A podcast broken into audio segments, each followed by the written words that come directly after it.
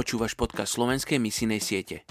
Bolo by smutné, ak by sme za nášho života stravili viac času umývaním riadu, zabíjaním múch, kosením dvora či sledovaním televízie, než modlitbami za svetovú misiu. Dave Davidson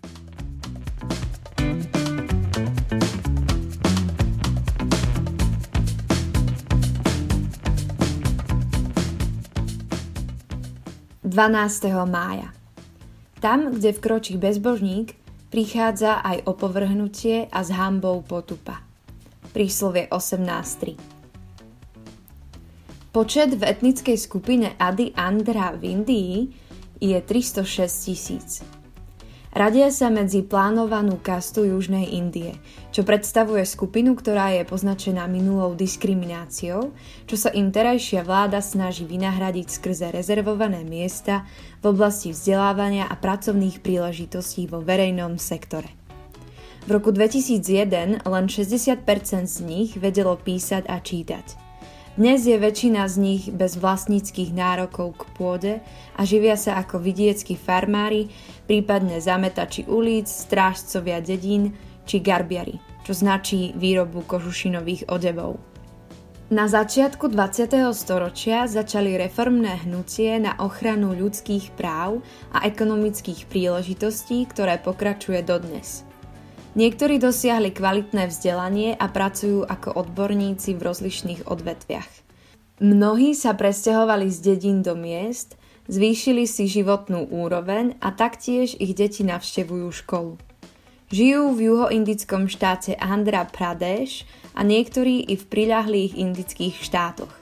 Ich životy musia čeliť viacerým výzvam ako napríklad absencia elektriny, prístupu k čistej vode, vnútornej kanalizácie a zdravotnej starostlivosti a nekonečná otrocká práca na poli, pri ktorej musia pomáhať aj ich deti.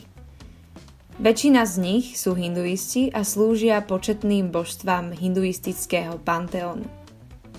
Poďme sa za etnickú skupinu Adi Andra v Indii spolu modliť.